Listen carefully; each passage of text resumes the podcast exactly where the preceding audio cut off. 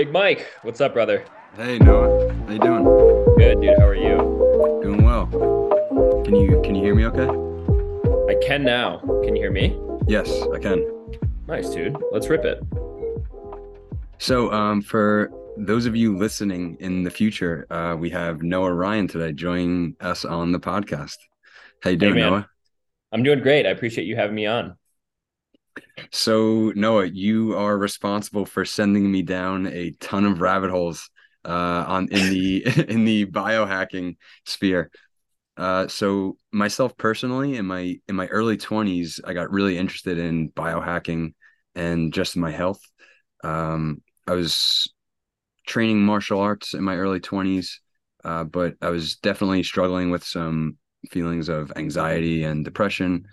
I had uh, a major concussion when I was like 15. So I was always worried about the implications of a few of those concussions that I had and uh, what that would mean for my health in the future. Um, so I think that's what really started me on my biohacking journey. Um, but then when I found you on Twitter, the way that you're able to share what you do and your insights, in my opinion, are second to none um, at least with who I follow on Twitter. So, first of all, thank you for taking the time to share all of that and uh, do the research that you do because I know that it takes a ton of time. All right, man, I appreciate that. And it is an entirely selfish endeavor. I do it because it makes me feel like these rabbit holes are justified and it makes me feel good. Um, I noticed that I don't know if it's just a vain pursuit, but I really, really like the process of taking something super complex and then conveying it in a way that makes sense to, say, a toddler. So I, it's just always how I learned, and I was like, this is a great way for me to do it in a way that is more like has more external accountability. And honestly you know that's how why i started doing it. That continues to be the reason why i do it. And you know it's people that say stuff like that. Like that's probably the best compliment i can get is you know you you sent me down a rabbit hole. And that's what i want to do. So i appreciate that michael. That's awesome. Um so so now how did you get started on your biohacking journey? Tell me a little bit about your health journey. Like you know were you always interested in this um, was there a major event or just something that you got interested in over time? Yeah, well, it's funny. It's very similar to yours, but you know, with every single process or endeavor, it, it, it has levels to it, right? So I've always been big into health, and I've been big into fitness because when I was a kid, I was anxious, I had ADHD, but most importantly, I was small. And my deepest core childhood memories were me getting pinned in wrestling, me getting thrown around the football field, and that feeling of helplessness, of not being in control, was so impactful for me. And I realized that to be a common uh, you know, it's it's just pervasive throughout my childhood is the hatred of not feeling in control. So the one thing I could control was obviously my inputs and outputs of my body. What did I eat mm. and what did I do? And I just got obsessed with weightlifting. I watched the movie Warrior with Tom Hardy and great movie, a, man. Great movie. It's the most uh yeah, it was the most impactful movie that I've ever watched. But that's what got me into fitness. And I got jacked. I got really jacked and I got strong. I was obsessed with it. It's all I thought about. That was like my whole identity. But um, you know, once I got to that point where I was jacked, you start realizing that that's not everything. And I started realizing how much my diet and my activities impacted not just my physical state, but my mental state. And that was the whole reason I got into it is because it was so much harder for me to change my mental state than it was to change like my physical state. Mm. Um, but it, it was similar to you. I got a few concussions that impacted my memory and they impacted my verbal fluency. And those were two of the things that I prided myself with, right? I thought that I had a photographic memory. I was really good at articulating myself. And both of those were somewhat taken from me. And it was a very existential period where everyone was telling me, like, that's just the way it is. Don't get another one. And once I went, once again, I went back to that initial mindset where it's like, well, I refuse and I'm going to do what I can to figure it out. And I did that. And it just, opened the doors to the opportunities. And that's how i found things like nootropics. That's how i found just understanding mm. these topics like brain inflammation and mitochondrial function and improving my gut health and you know parasites heavy metals and all these things that every time i implemented them my symptoms got better and i just felt better. And at, at a point you know it just felt like these veils were being lifted and that's when i became obsessed. It's it's funny that you said that nootropics were one of your first uh you said it was like one of the first things that you started messing around with? Yep. So me too. Um i don't know why I, I was trying to think about that today as i was just going over uh things that i want to talk with you about. I think when i'm when i'm going back in my mind i think I listened to a podcast with Rogan and Aubrey Marcus, and it was early on when they created or when Aubrey Marcus created um Onnit, and Al- they Alpha were Brain, and, they, baby. and they were pumping Alpha Brain and I was looking for supplements to take that I think would maybe help me focus and stuff like that and um, I started messing around with L-theanine. I started taking that with my coffee in the morning and then I got into nootropics as well and I started to mess around with all the uh I think they're like the racetams and and um, yeah. all those uh, for for a couple of years. And I think the point that I was missing was that I needed to fix my body first in order to fix my mind. Um, Mhm. So so what was your what was your process like? So you started messing around with nootropics, and then where did you really go from there, and and how? So I guess I kind of came at it from a different approach. But first of all, to preface with nootropics, the reason that they're so enticing is because they're easy, right. Why would I change my entire lifestyle when there's a pill that'll promise to make me smarter, think faster, be more confident, be stronger? So that's just a no brainer. That's human inclination. And that's just like our natural tendency to want to find the path of least resistance. But, you know, I was being prescribed a lot of pharmaceuticals that I was not needing to be prescribed whatsoever. So I was coming from that world, right? I was on SSRIs. I was Okay. on Adderall medicate. I was like on Adderall and things like that. And then of course they're like, oh, well, like the Adderall is keeping you up at night. I'm like, no, it's not. Like, all right, we're gonna prescribe you this anyway to like help you go to sleep. So I was a victim of the horrible mass prescribing primary care mishap that is pervasive throughout the states. And that's what i'm so passionate about.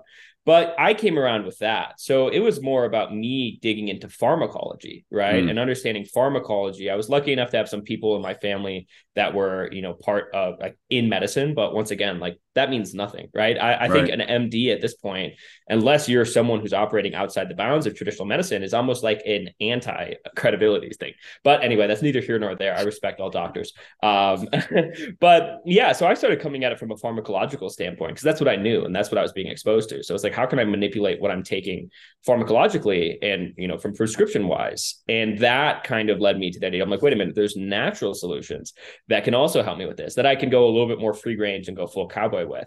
So I guess that's how I came into it. Um, but like really the best changes that happened were not nootropic related at all it was it wasn't even about adding new things like herbs or supplements or foods it was about removing things removing Mhm. things was what was the biggest needle mover And what were some of those that you? alcohol well i was i was a big partier in college so i was partying and then i was going out and i was eating junk food all the time right Yeah. and i was i was fit but i wasn't healthy right i was fit from a muscular skeletal standpoint but from a cellular standpoint i was horribly unhealthy Which is a big difference. it's a big difference. And I do notice now it's like I used to not be able to see that. I used to look at someone with a six pack and like solid muscle mass and be like, that guy's healthy. But now that I know, and now that I know the signs of what is true metabolic and mitochondrial health, I can look at someone and say, like, wow, like you're jacked and stuff, but you're definitely not healthy. But anyway, yeah. So that was like the biggest thing for me. It was removing certain things from my diet, primarily processed foods, which is a no brainer and it's cliche, but it's true. It's like the biggest thing that you can do. Finding certain food sensitivities that I was able to remove, and then removing, um, you know, toxins. I think was the biggest one for me. I uh, here's the deal: some people are better at natural detox than others. So they're able to be exposed to more toxins, whether it be things like heavy metals primarily, maybe it's it's even things like uh, PFAs and maybe even microplastics. Some people don't have that effective detox pathways. I believe, and a lot of times it comes down to mutations in the MTHFR gene, which you've probably heard a lot with like the whole inability to have proper methylation. Well, I don't, I, I haven't tested for the MTHFR gene, which is stupid of me. I should, and I highly recommend everybody else should. But I do know that my detox pathways are suboptimal. So a lot of it came down to fortifying those detox pathways, removing things that are inhibiting me from having proper detox, primarily being alcohol and junk food and other contaminants like that, and stop like just you know bathing in, in toxic environments. And then really, really focusing on improving my gut health and liver function as a whole. Those were the biggest needle movers. How how and now how long until you started changing your lifestyle and habits did you start to really start to feel different? So it's so cyclical, right? It's two steps forward, three steps backwards, big leap forward, and a big leap backwards. But I really had I had like my true whole mindset shift uh, my junior year of college. So I studied abroad in Thailand and it was everything I ever wanted, right? I was in Bangkok. I was living this nomad lifestyle that I wanted. I was just roughnecking it, right? Like just on the back of motorcycles going through this crazy nice. city.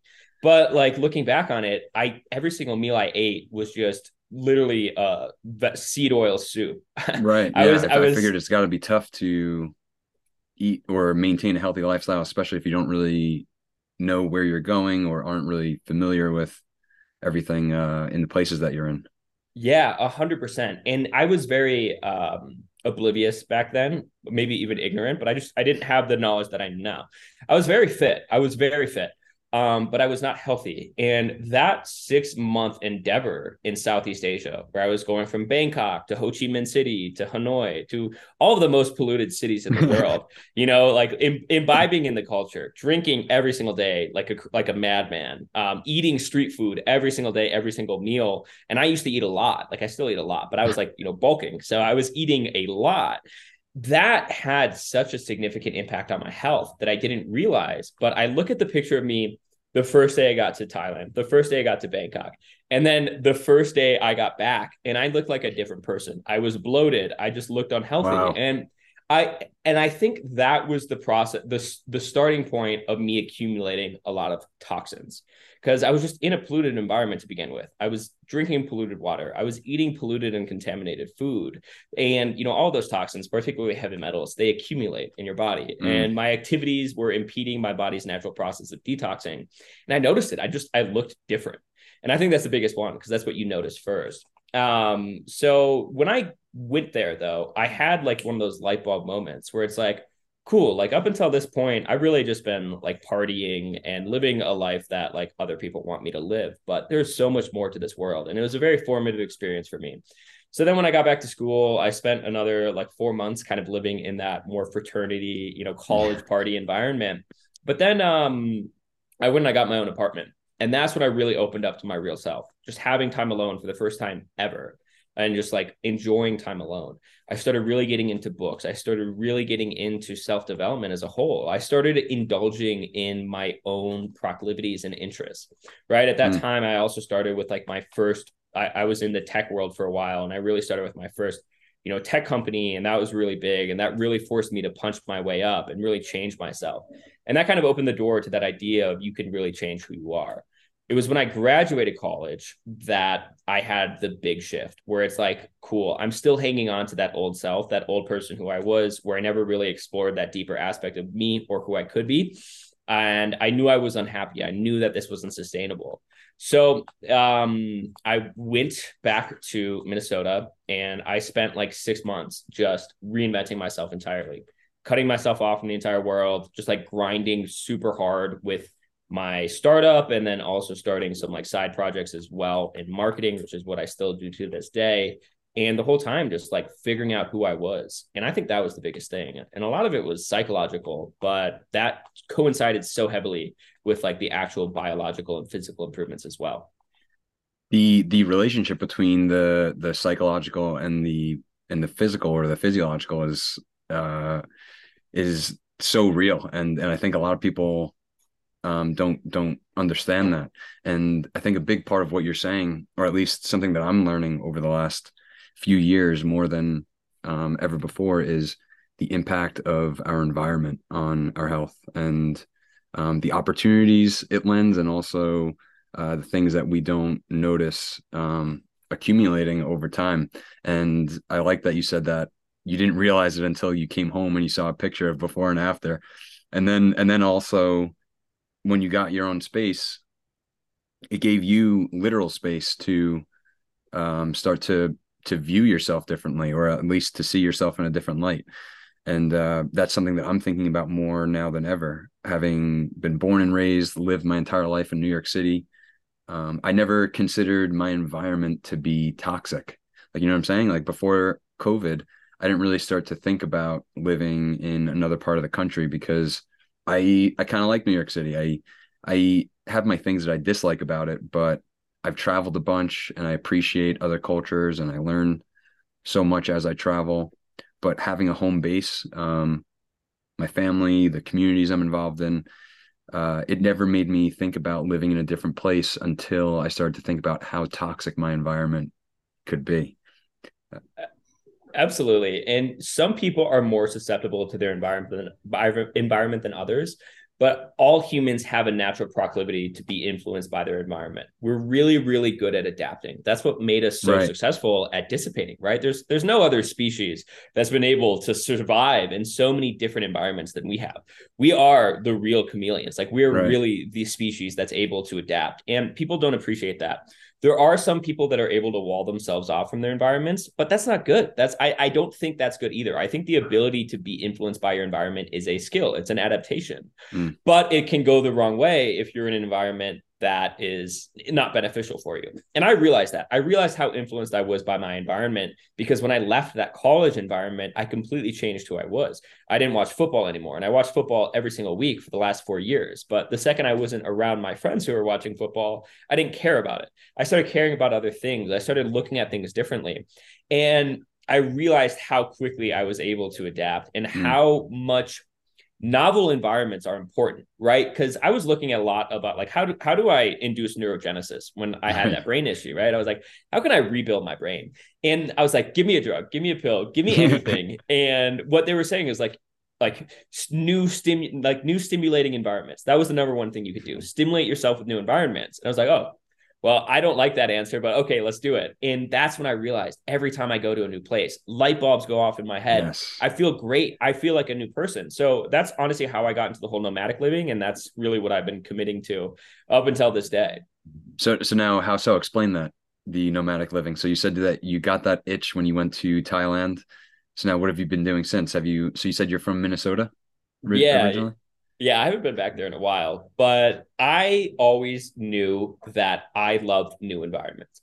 I always did. I remember summer camp. The first time I went to summer camp, it was the best thing in the world. I was like king of the world. I was the guy. The second time I went to summer camp, it was boring and I was I, I didn't like it at all. I wanted to leave.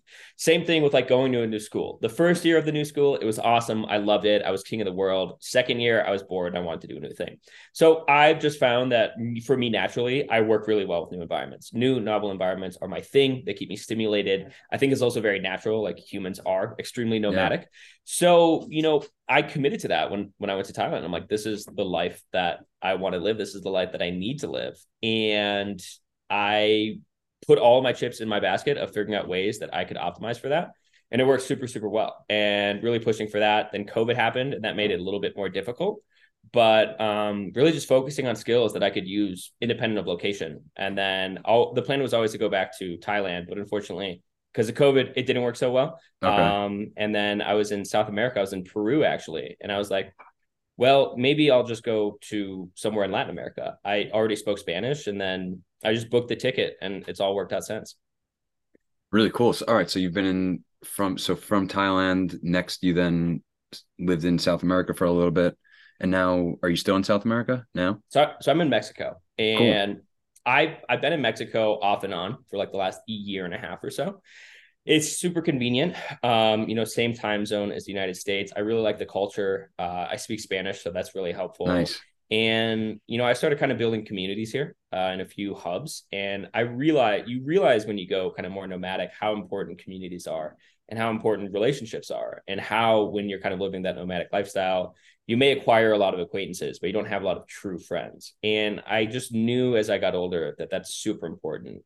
One of the things that I've done a lot is look at the mistakes and regrets of the elderly, people on their mm. deathbed. What are some of the biggest regrets that they have because they have more experience? And one of the biggest ones is like, I wish that I would have stayed in touch with my friends more because they get to that point where they're old, they're about to die, they have they have no one and they try to reach out to their friends but it's too late. They no longer have their contact info or they're already dead or you know they're just completely disabled and you're alone. And that's always scared me and i realized how important relationships are. So that's been a big focus of mine the last year or so. It's cultivate and appreciate relationships because they are the most important thing in the world. So what are some ways that you've done that in uh in mexico city where you are? Um i mean first of all just like really being there for people you know? And i think that's the biggest thing. It's just like give, give, give, don't ask. Like the relationship in itself is like what I get from this trade. Right. And I think that's really important for me um also you know making concessions like i don't really like being in cities that much but i make concessions to spend time with people that i care about and that may be you know spending a little bit of time in a city.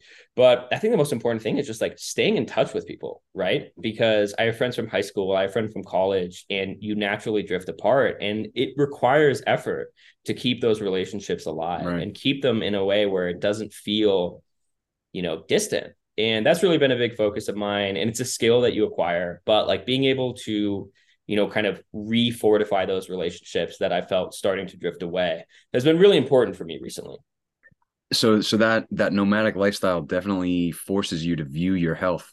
I mean you're you're obviously a big health guy so that nomadic lifestyle obviously view forces you to view your health in a full spectrum holistic kind of way to the point where your relationships are impacting your health or you're realizing that relationships and community and all of that does impact your health. And that's something that that i've uh, had to lean into more over the last couple years myself as well um, especially the community aspect more than anything. Realizing what communities i was benefiting from um, uh, you know seeking out new communities that i think that i could uh, join and be a part of and actually contribute to. And uh, that's something that i'm trying to be more mindful of myself the yeah. whole community aspect yeah, and you know that's been a big shift for me. I know a lot of the content I talk about is very tactical, right? It's like, yeah, how are your NAD levels? Like, right, right. Supplementing with taurine, that's right. not what's going to save you, right? I just find that stuff interesting. What I really realize the deeper I get into this is the simpler the better, and the biggest impacts on your health are your behaviors and your thoughts and your actions. So, you know, I'm I'm slowly kind of changing up how I tweet about this stuff and how I talk about this stuff. I do a lot of my Telegram, and that's where it's a little bit more personal, right? Okay. I'm really just talking about like here's the things that have made me healthy and like helped me because the entire reason I got into this health stuff was because I was unhappy. Like I was right. depressed and I felt powerless and I refuse to feel that way anymore. So it's just been a constant pursuit to kind of keep that away, right? And keep outpacing that natural inclination for depression. So, you know, I just realize as I get more into this that I could be optimizing all that I want. I could have the perfect supplementation stack. I could have the perfect lifestyle, right. avoid all toxins, avoid all contaminants. But if I'm sitting alone in my room with no one to talk to, right. with no relationships, I will still be the sickest person ever. Now, I com- like I transpose that to I- I'd say almost a year ago, I was living on a beach in Oaxaca and objectively speaking, not a healthy lifestyle. I was eating tacos every day. I was drinking beer. I was I was smoking weed. I was doing all of the vices and I was just like being a lazy bum and surfing. But I look at that timeline. My business was doing better than it ever was. I was happier than I ever was because I was looking at my journal notes and it's like I haven't had a single like feeling of anxiety wow. in X number of weeks. My baseline stress was super low because I, I do a good job at staying quantitative with this stuff and monitoring times when I go above and below baseline. I was objectively above baseline that entire time that I was living on the beach and I wasn't technically healthy. So I was looking deeper into that. And then I was looking at, you know, the whole debate over the Mediterranean diet and the blue yes. zones, right? The biggest factor with all those blue zones was their connection with community and staying active and staying young, right? Playing games, having those friendships that maybe involved vices or unhealthy things like alcohol and cigarettes. So I think that's the most important, man. And I think the most important thing for me now is just like doing meaningful work because not like doing un, like work that means nothing to me is the best way for me to just absolutely divulge into being unhealthy, soul right? crushing. It's soul crushing and it affects your body. It affects my face. I look different. I look different when i'm unhappy with what i'm doing. So that's my biggest focus now it's just like do work that makes me feel good. And i've started to do that a lot more really just focusing on helping people I notice that other people's problems are always more interesting than my own. And like I've always noticed that. That's why I've loved like the service-based model with like my marketing agency. It's like I just love going in and solving other people's problems because you get a fresh perspective. And there's so many variables that you can play with. It's a lot more fun than trying to solve my own. So really focusing on that honestly has been the biggest thing for my health. it's it I, I couldn't agree more. And that's something that, like I was saying, I'm making sense of more in the uh in the more recent stages of my my health journey. Do you think that that's the natural progression of you know starting your quote unquote health journey or biohacking journey where you'll start to try to search for that that quicker fix because that might be just more innately human like you were saying? And then over time if you're still pushing forward eventually you'll start to realize oh wow i could like you said have the perfect stack of supplements eating all my pasture raised meat uh, my raw milk everything that the, that the twitter gurus are telling us to do but if i have no one to relate with or be in relationship with to share this life none of it means anything so do you think that that's the natural progression it is. It is an entirely natural learning curve that is pervasive across all disciplines. This doesn't apply directly to health. The expert and the master always lives a simple life, right? They mm. always live a simple life. It, there's not a lot of variables. They do their thing and they do it well, and then they live a quiet, simple life. Uh, uh, Steven Pressfield talks a lot about it a lot um, in. He's got so many books. Turning Pro, like the professional lives a simple life. And I start to realize that. Um, and it's so natural because once you get in, there's so many things, right? There's so, so many. many, there's so many shiny objects. You become obsessed with them. And I've been I've been doing this for years now. So I've been obsessed with all these shiny objects. I'm slowly going to this next shiny object, this next best thing that's supposed to make me feel good. It's supposed to make me feel strong. It's supposed to solve all my problems. And you realize it doesn't. I don't think that's uh, an excuse not to go and pursue these things and increase your knowledge. But you do get to the point where you realize the things that are important are the boring stuff, the less tangible things, those relationships, right? Like how's your relationship with your family? How's your relationship with your environment, with your work, with the people around you? And I, I think that's just like the biggest thing. Um, but at the same time, I don't think that just because you do that doesn't mean you can do the other side. Like I'm still going through health rabbit holes all the time. I'm still experimenting with certain nootropics, peptides, all these things. I haven't used any peptides, by the way, uh, but like I'm experiment. I haven't I haven't opened up Pandora's box of like true performance enhancing stuff because one, I don't feel like I need it, and two, it's like it's it's a lot of work. So anyway, that's right. that's another conversation.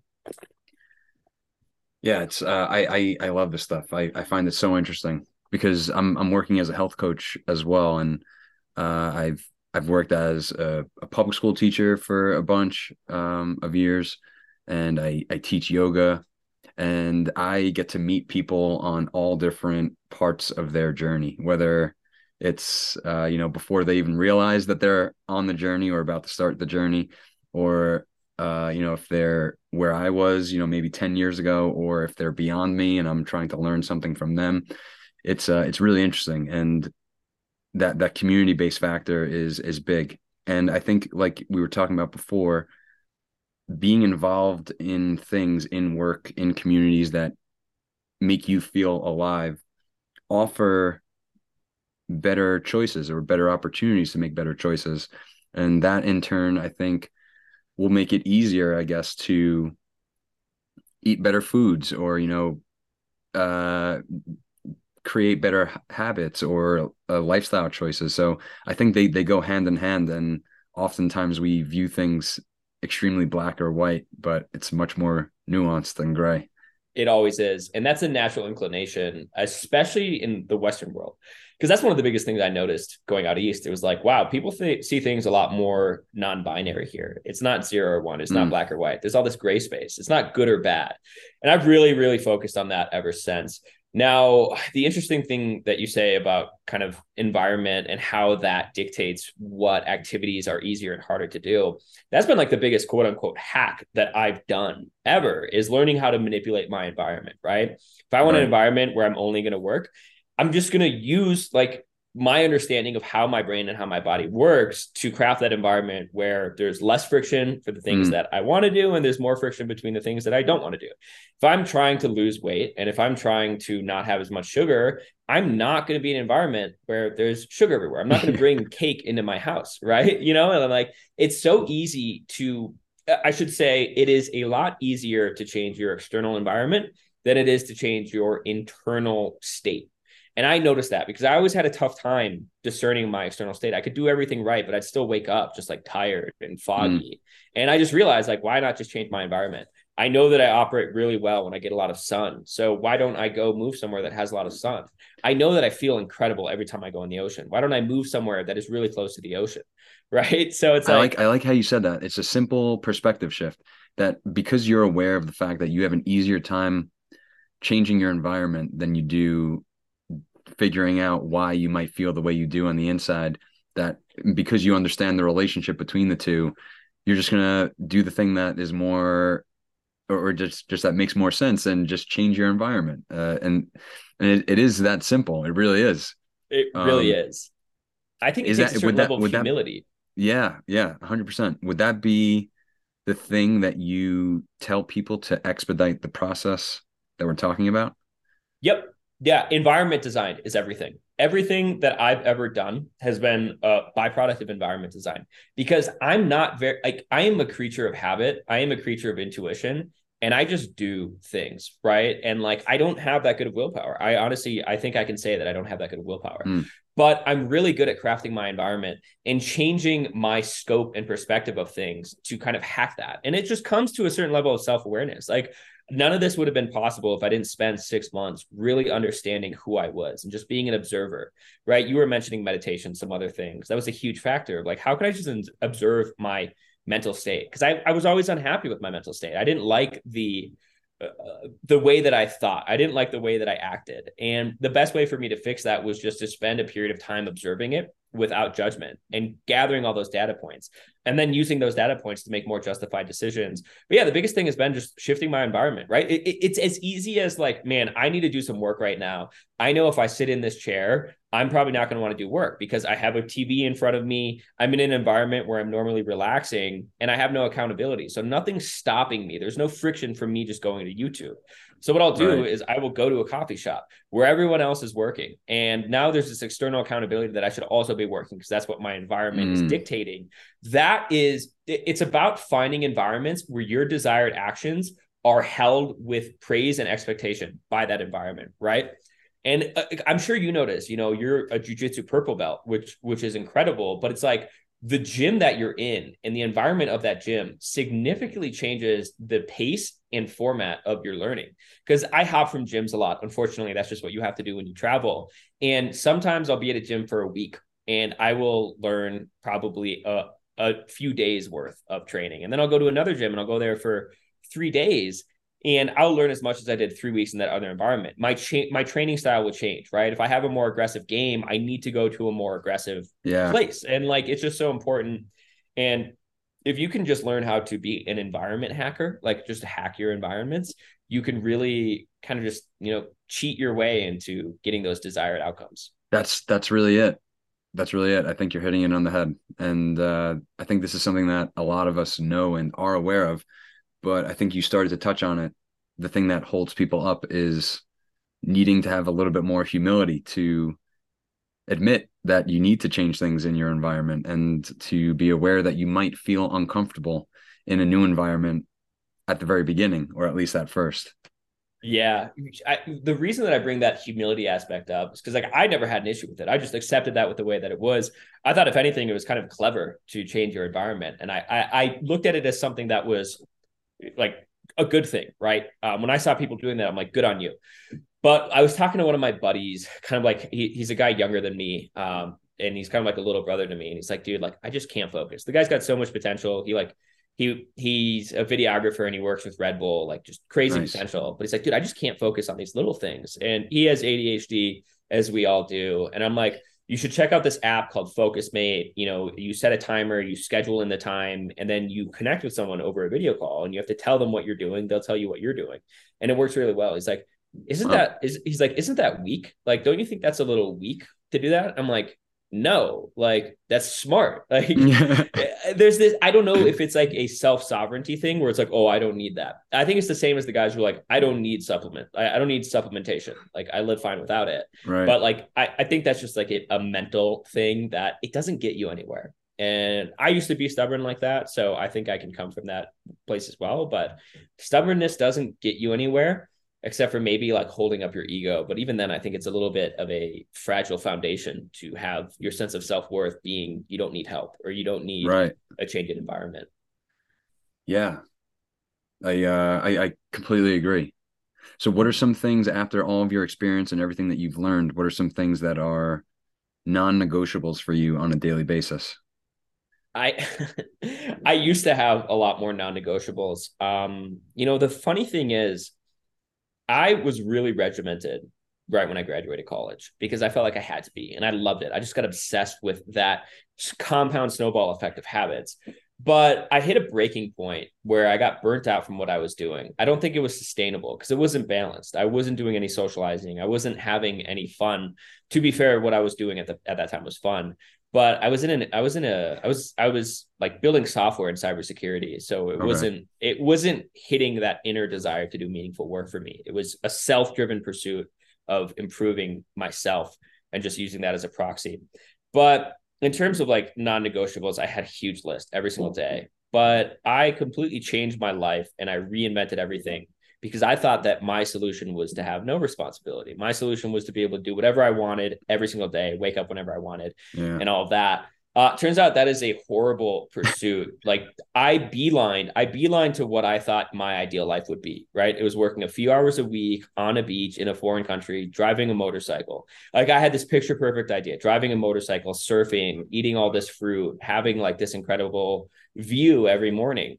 And I did it, and I got bored in a month.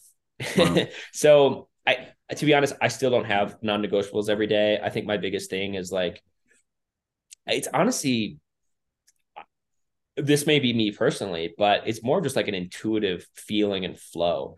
Um, I'd yeah. say the most important non-negotiables for anybody really just comes down to I immediately just think sun and movement. Like, yeah, I get sun and movement every day. I don't make it like a non-negotiable because it's just so hardwired to who I am. It's like, did I get my sun this morning? Did I get my movement in? And I guess maybe did I get my destimulation period in. So I spend every day, I spend an hour without my phone and I'll just go on a walk. I'll just go explore. And that helps when you're in a novel environment, but you can do it anywhere. Like you can just go for a walk anywhere. That's probably a big one.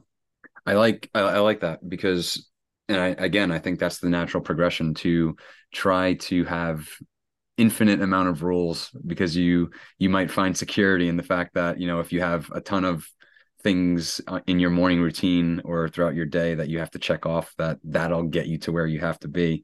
Um, but like you I, over time i've realized that i operate better with the least amount of rules possible. And if i execute on them uh, with as close to 100% accuracy as i can and um, i don't i don't have many non-negotiables either but like you said definitely if uh, you know if I could break a sweat in any way that I can, um, even if it's like you know if I have five minutes in between a class change um, when my classes are going in, in and out of the room, I'll you know do dips in one of the kids' chairs or something mm. or push ups or anything.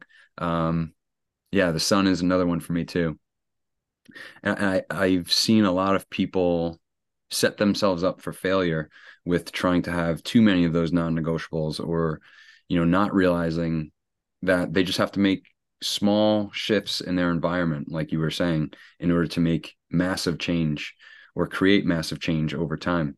And I think when we're at the beginning of that journey or at the beginning of the hike, it's like it's cliche, but you look at the top of the mountain and you think that you need to do a million different things before you take that first step.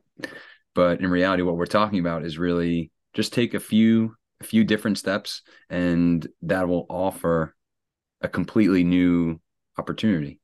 Yeah. And I, you know, in terms of the whole adding and removing things from your routine, from what I've seen, and this isn't for everybody, you should add things into your routine one at a time.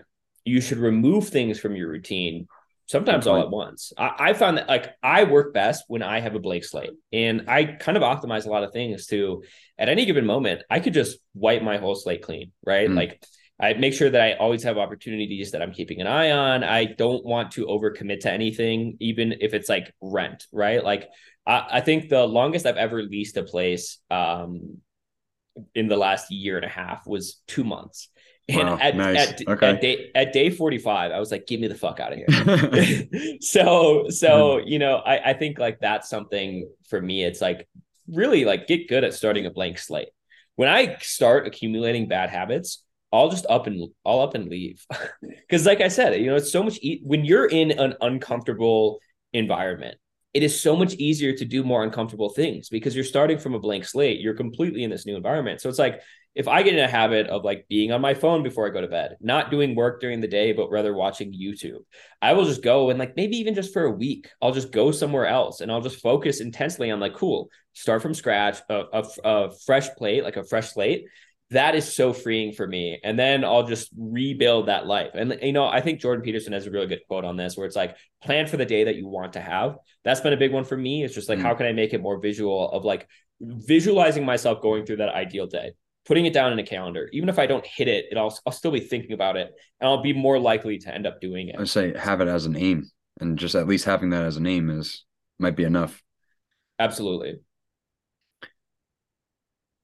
So, um, and now shift. I, I want to also ask you about uh your incredible um squat video that you have with the barbell as your pin tweet. Yeah. Uh, so w- were you always that mobile? No, or, no. or did you have to work on that? Because that's, that's truly incredible. Dude, you know, it's so funny because I got my mobility came from tearing my calf in Achilles Ooh. tendon in a skiing incident. And that was the final straw for me because my entire like high school and yeah, my entire high school, I never reached my full athletic potential because I always got injured. And once again, everyone's just saying like, you're just a weak man. You're just you're just weak, you know? Like that's just how it is. You just don't have strong ligaments and shit. Um, but it, the final straw was when I tore my calf skiing and I couldn't do anything for 6 months. And like my they once again said that like How, how old were you when you tore your calf? 21, 21, Damn. 22. Damn. Yeah, yeah. Yeah. I, I was just I was I, it was like a, a month before my 22nd birthday. Um, but anyway, so yeah, I tore my calf. I was I was in a boot for ages, and after the boot, I just I couldn't do anything I wanted to do. Like I couldn't do a calf raise with my left leg. I couldn't hike. I couldn't jump rope. I couldn't do anything. And once again, people say like that's just the way it is. You're gonna have to deal with that. Um, once again, I kind of refused. So that's when I just made that big psychological shift of how I viewed training. Before that, it was all just about muscle mass. Right. And people have to understand that the more muscle you muscle is so much better at growing and recovering and strengthening than your ligaments and tendons. So a lot of times what people will do when they put on crazy amounts of mass is their muscles will be stronger than their ligaments and tendons and that's why mm. all these bodybuilders uh. always get these crazy injuries. So that's when I shifted to focusing more not just on training my muscles, but training my ligaments, my tendons, my joints, structural stability, and mobility, right? Because my goal was to be bulletproof. I wanted to be able to do anything and be able to hold my own and not have to worry about injuries. And then that's when I started, you know, training jujitsu as well and cool. jujitsu and Muay Thai. And then that gave me a perfect justification to do it. It gave me a goal and a reason to spend all this time doing this mobility shit. So when I first started, the only times that I did mobility work was when I was working. That was back when I was like very much a ho- zoned in, like early 20 year old that was just like working all day. So I had a standing desk. I'd be doing like pigeon pose. I'd be doing like Pomodoro every five minutes. I'd take a, every 25 minutes, I'd take a five minute break to do some stretches and the shadow boxing and stupid stuff like nice. that. But, um, that's how it started. I stopped once I started traveling because I wasn't able to train jujitsu a lot. I got a lower back injury. And that video, I just did it randomly one day because I was at a gym and like once again, your environment dictates your actions. Everybody right. in that gym was a fitness influencer and they all were impressed with my mobility. I'm like, dude, I don't even train mobility. This is crazy. So I did that video, but dude, I look back at that video. I'm like, man, I, I was pretty weak. Like I was, I wow. was, I was shaking while I was doing it. So I just, I don't think it's that important. I don't focus that much on mobility because I built that foundation and it's kind of just like hardwired into me now. But um, part of me wants to just go super hard at mobility uh just to like redo that video way better with like 45s on the side this dude i'm i'm rooting for you to do that because i, I need to see that. That that's truly impressive especially the pistol squats with with the yeah, barbell. yeah. that was really cool. Yeah. So even even your even your physical fitness was driven by your intuition right? You could say right? Even 100%. your yeah. So would you say that you you starting to train muay thai and jiu-jitsu is also driven by intuition as well? You just had a desire. I was it, it, it was like a hard wiring in me since I was a little kid. It's like I have this innate pull for the martial arts. Yeah. It's just I know like some people really like things. They like external things, right? Uh, that's why like engineers, people who like cars and stuff like that. For me, it was always like the internal things. Like I cared even when I was like going down like the professional route, you have people that specialize in learning tools really effectively, right? They love technology. I just wanted to specialize in the basics. I wanted to get good at speaking, at marketing, at sales, at all those things that are core to me that no one can take away from me. Because if you get really good at learning how to run Facebook ad manager, what happens when, you know, that system is changed or when that no longer is a useful tool or it's updated? Uh, that I, I just that never sit well with me. And martial arts just seemed like the most core sport the core pursuit of like yes. physical performance. Because at the end of the day, right? Like I think Joe Rogan talks about this, or someone talks about this, where it's like, you know, with other sports, you could like get your ass kicked in basketball and be like, yeah, whatever. Like I could still beat you in a fight. But yeah. with like martial arts, it's like, dude, that's the end all be all. Like that is that, the end That's what it is. Yeah. Yeah, and I do. I was just always obsessed with it. But my parents, because I was a rambunctious child, and they're like, "We're not going to let you learn how to fight. Like, you're just going to get in more trouble," which is ass backward logic. Um, but so that, like, I was just always obsessed with it, and like my entire life, I was priming myself to be a martial artist, and then I just jumped in. And once I jumped in, it just took off like wildfire and I was just I was obsessed with it. It completely changed my life. It completely changed my entire approach. That's what got me to quit. probably ill advised. That's what made me leave tech because it's like wow. how can I go from like I was training at this incredible gym, uh, you know, the best gym ever. A lot of professional fighters were there, and it was just such a good environment. And I learned so much in a matter of eight months. Like I went from nothing to like really, really just having such a core understanding of some of these arts. And I didn't, I could not justify go like living that double life, going from that of like fighting my ass off every day. And the beauty of jujitsu is you can go 100% every day, and your right. body doesn't, your subconscious brain cannot determine whether or not that grown ass male that is strangling you is doing it for fun or if he's actually trying to kill you. So your brain and your body thinks that you're fighting for your life every single day. It's going to turn you into a different person. And I could not go from that to going yes. back and working in cybersecurity where everybody's an analytical nerd. Every no offense to my analytical nerd, but like I was becoming that person. That environment was causing me to become a certain person, and I didn't like who that person was. I liked who I was in the martial arts gym. I did not like who I was behind the computer on my Zoom call, mm. you know, working with analysts and engineers all day. So that could, that was really one of the biggest impetuses for like my life change. And it was a rough period because I don't know what I was thinking, but it's like, yeah, I'm gonna quit tech and I'm just gonna train martial arts all day. um, but yeah, dude, it, it was incredible. Did you did you start when you were in Thailand? Is that when you first started, or no? Because. I was injured when I was in Thailand. Because I was oh, I was perpetually right. injured. So, and I was also I was I was a degenerate. So I was busy partying and going to nightclubs and exploring. But I I was just I was always obsessed with martial arts. I, I couldn't agree more. Martial arts has been an incredible vehicle for me in self development and making sense of the world. And uh, what I've learned, so I, I trained the striking martial art from 20 to 25, and then I started jujitsu four years ago at the end of this month at the end of February. So when I was 28, um, or yeah, 28. Uh, so yeah, and uh, jujitsu even more so than the striking martial art. Like you said, you can go pretty much 100%, and um, the feedback is immediate. And me being an educator and uh, loving learning and being fascinated with the the process of learning and and the art of teaching I fucking love feedback and I love immediate feedback. And jujitsu, it's as immediate as you can get. It's, hey, this guy has his forearm underneath my throat. It's either defend it or tap or I'm or I'm going to sleep. It's that it's that simple. And I better learn how to defend that or not end up in that position again, or else it's just gonna happen all over again for the next uh, you know, however many minutes left in the round. Yeah. Um, so it's it's been one of the best vehicles ever for me to really uh, check myself and and and like you said it's real life it's real life implications and i have a hard time i don't know maybe you can give me some insight on this. I have a hard time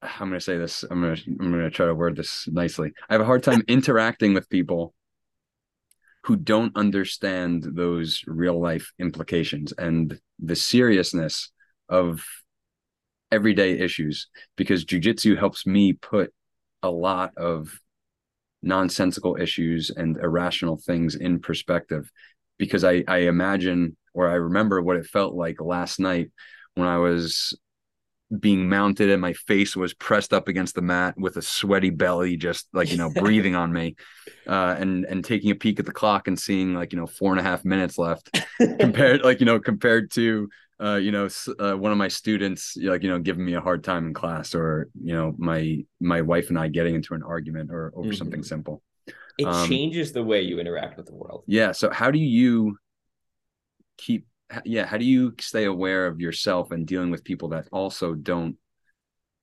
understand that i realize that there really are are two types of people like in this world there's those that have been checked by reality right okay. those have yeah. that, that have gotten that reality check whether it's through martial arts whether it's through going through an, an extremely traumatic event that makes you realize like this is how the world works and then there's those who are not, those who kind of have been able to live a life that they've been able to avoid any form of like hardship. And I'm not saying hardship like I grew up in like like in some horrible environment. Absolutely not. But it's like having those real world reality checks.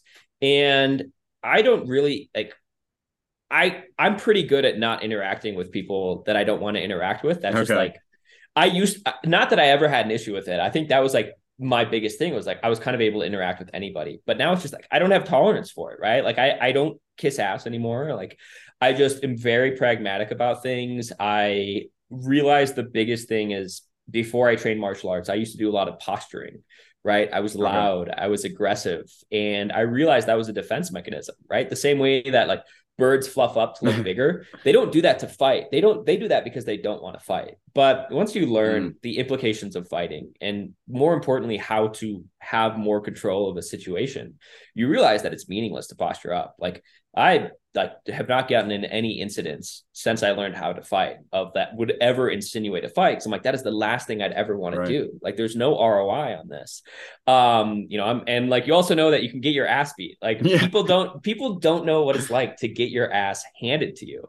And that is such an important reality check. You know, everyone's got a plan until they get punched in the face, as Mike Tyson says.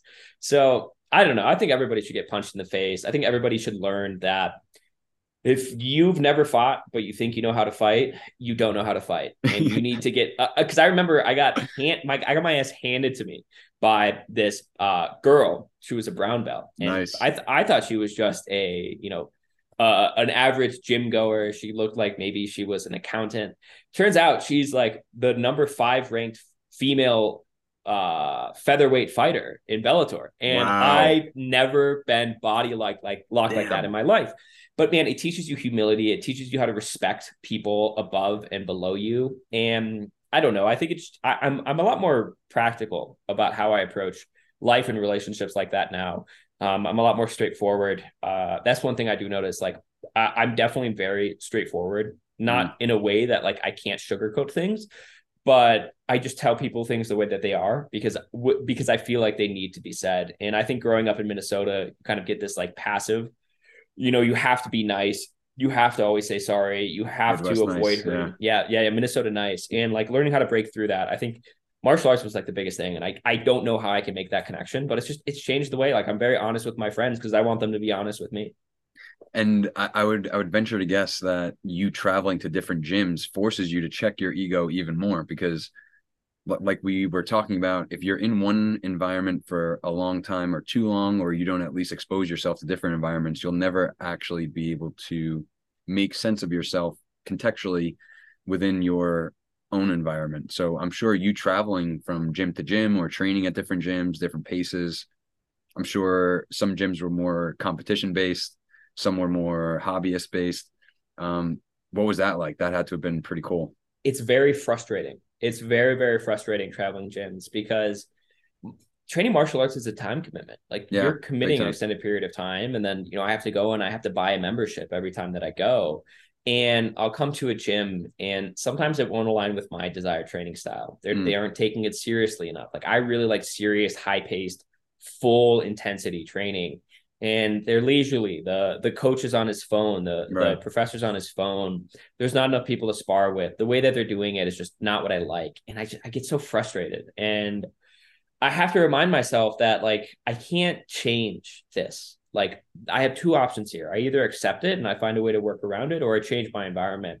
But the most interesting that I thing that I found about traveling to different gyms is finding the balance between being very polite because mm. they're welcoming welcoming me, a foreigner, into their gym, but also learning how to hold my own because like when you come in like especially for me like i'm traveling around these gyms i'm a random american you know and like i i'm like pretty like muscular for a martial artist because i also focus on that aspect right. of things so it's like i look like the type of guy that you want to strangle and right. I, I have to find a way to be respectful but also like hold my own and defend myself and that's been a really big one for me. That's gotta be tough. I'll, yeah. I'll I'll go to new gyms and I'll just I'll get hot lapped, right? Where yep. it's like yep. people keep on picking me to roll. And like if I go to a really advanced gym, like I'll just get my shit handed to me. And I have to find a way to be composed, to be competitive without like letting that aggressiveness get the best of me. Cause there's been times where I've had that and like you get the gym beefs and then it's like things get nasty. People are getting like, you know, you just get sloppy. And that's when injuries happen. That's when like pride gets in the way.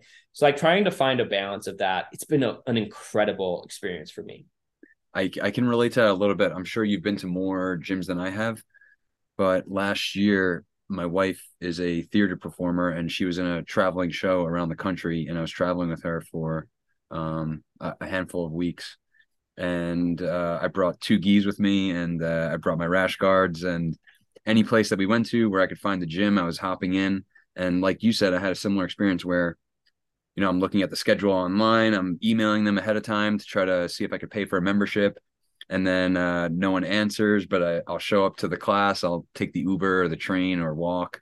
And uh, the professor doesn't show up until, you know, like a minute before the class. And everyone else is strolling in a couple minutes beforehand. Meanwhile, I'm used to at my home gym showing up 15 to 20 minutes beforehand to get like a sweat in before we even start our own warm ups.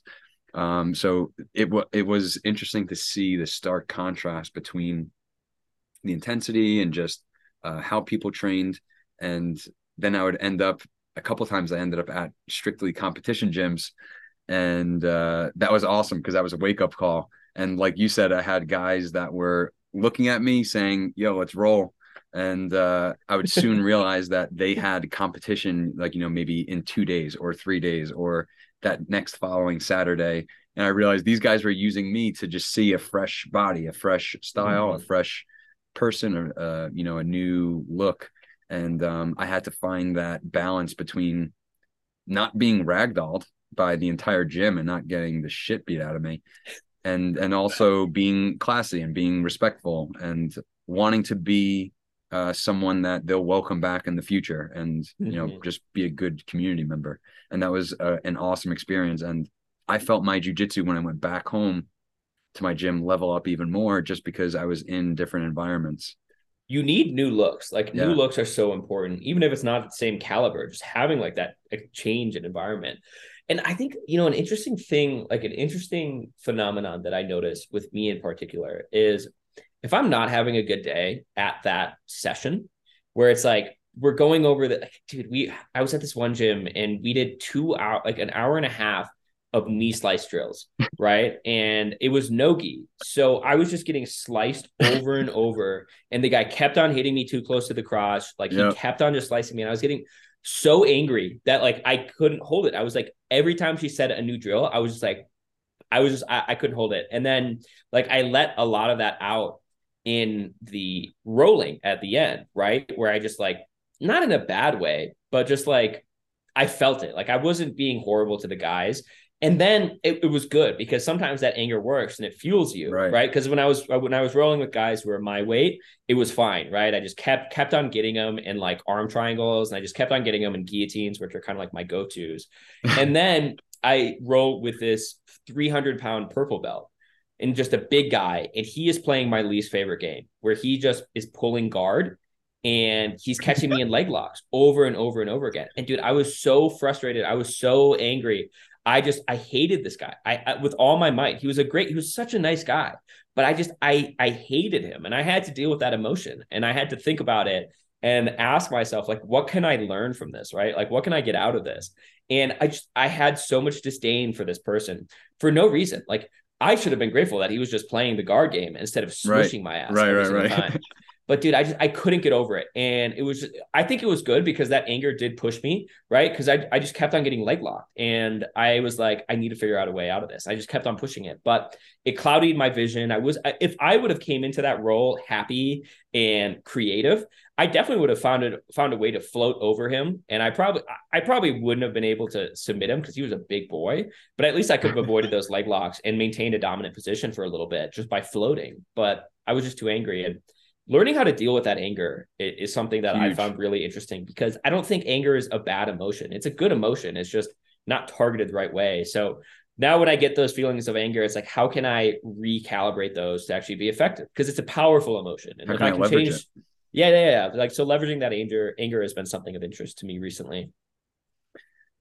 Dude, you're, you're the man. And, uh, I, I, like, you know, I, if, if we were in person, I feel like I could chat with you for hours about this stuff.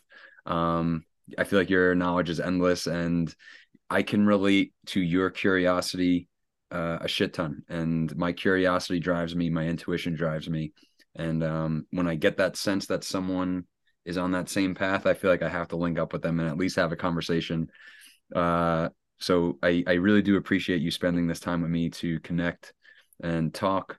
Um, is there anything that you're doing right now or doing soon that you want to let people know about or inform people on? You know, I'm really just focusing on finding ways to interact more with people. So please interact on Twitter. Um, the Telegram has been a really big focus of mine.